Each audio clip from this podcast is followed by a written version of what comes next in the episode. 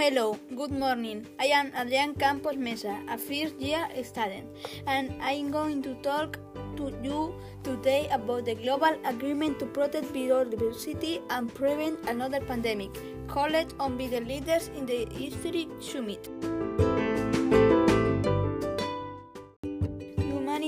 Facing a war against nature, and we need to rebuild our natural relationship with this, said the UN Secretary General during the first United Nations Summit on Biodiversity.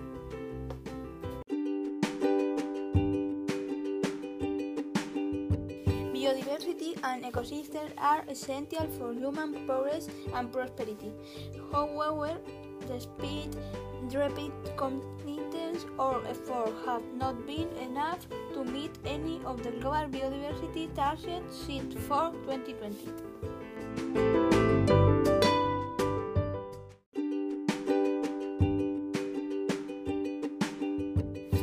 The objective of the leaders' meeting is to highlight the crisis facing humanity through the degradation of biodiversity and to increase the ambition of the global biodiversity framework that will be adopted by countries during COP15 in 2021, the year in which the decade begins.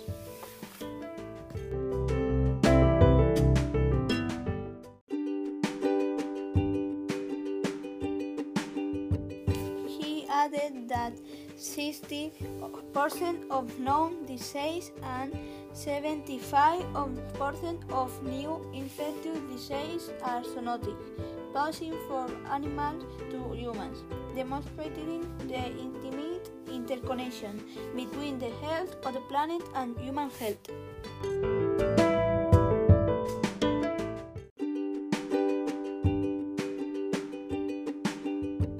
Our existence on this planet is completely dependent on our ability to protect the nature around us.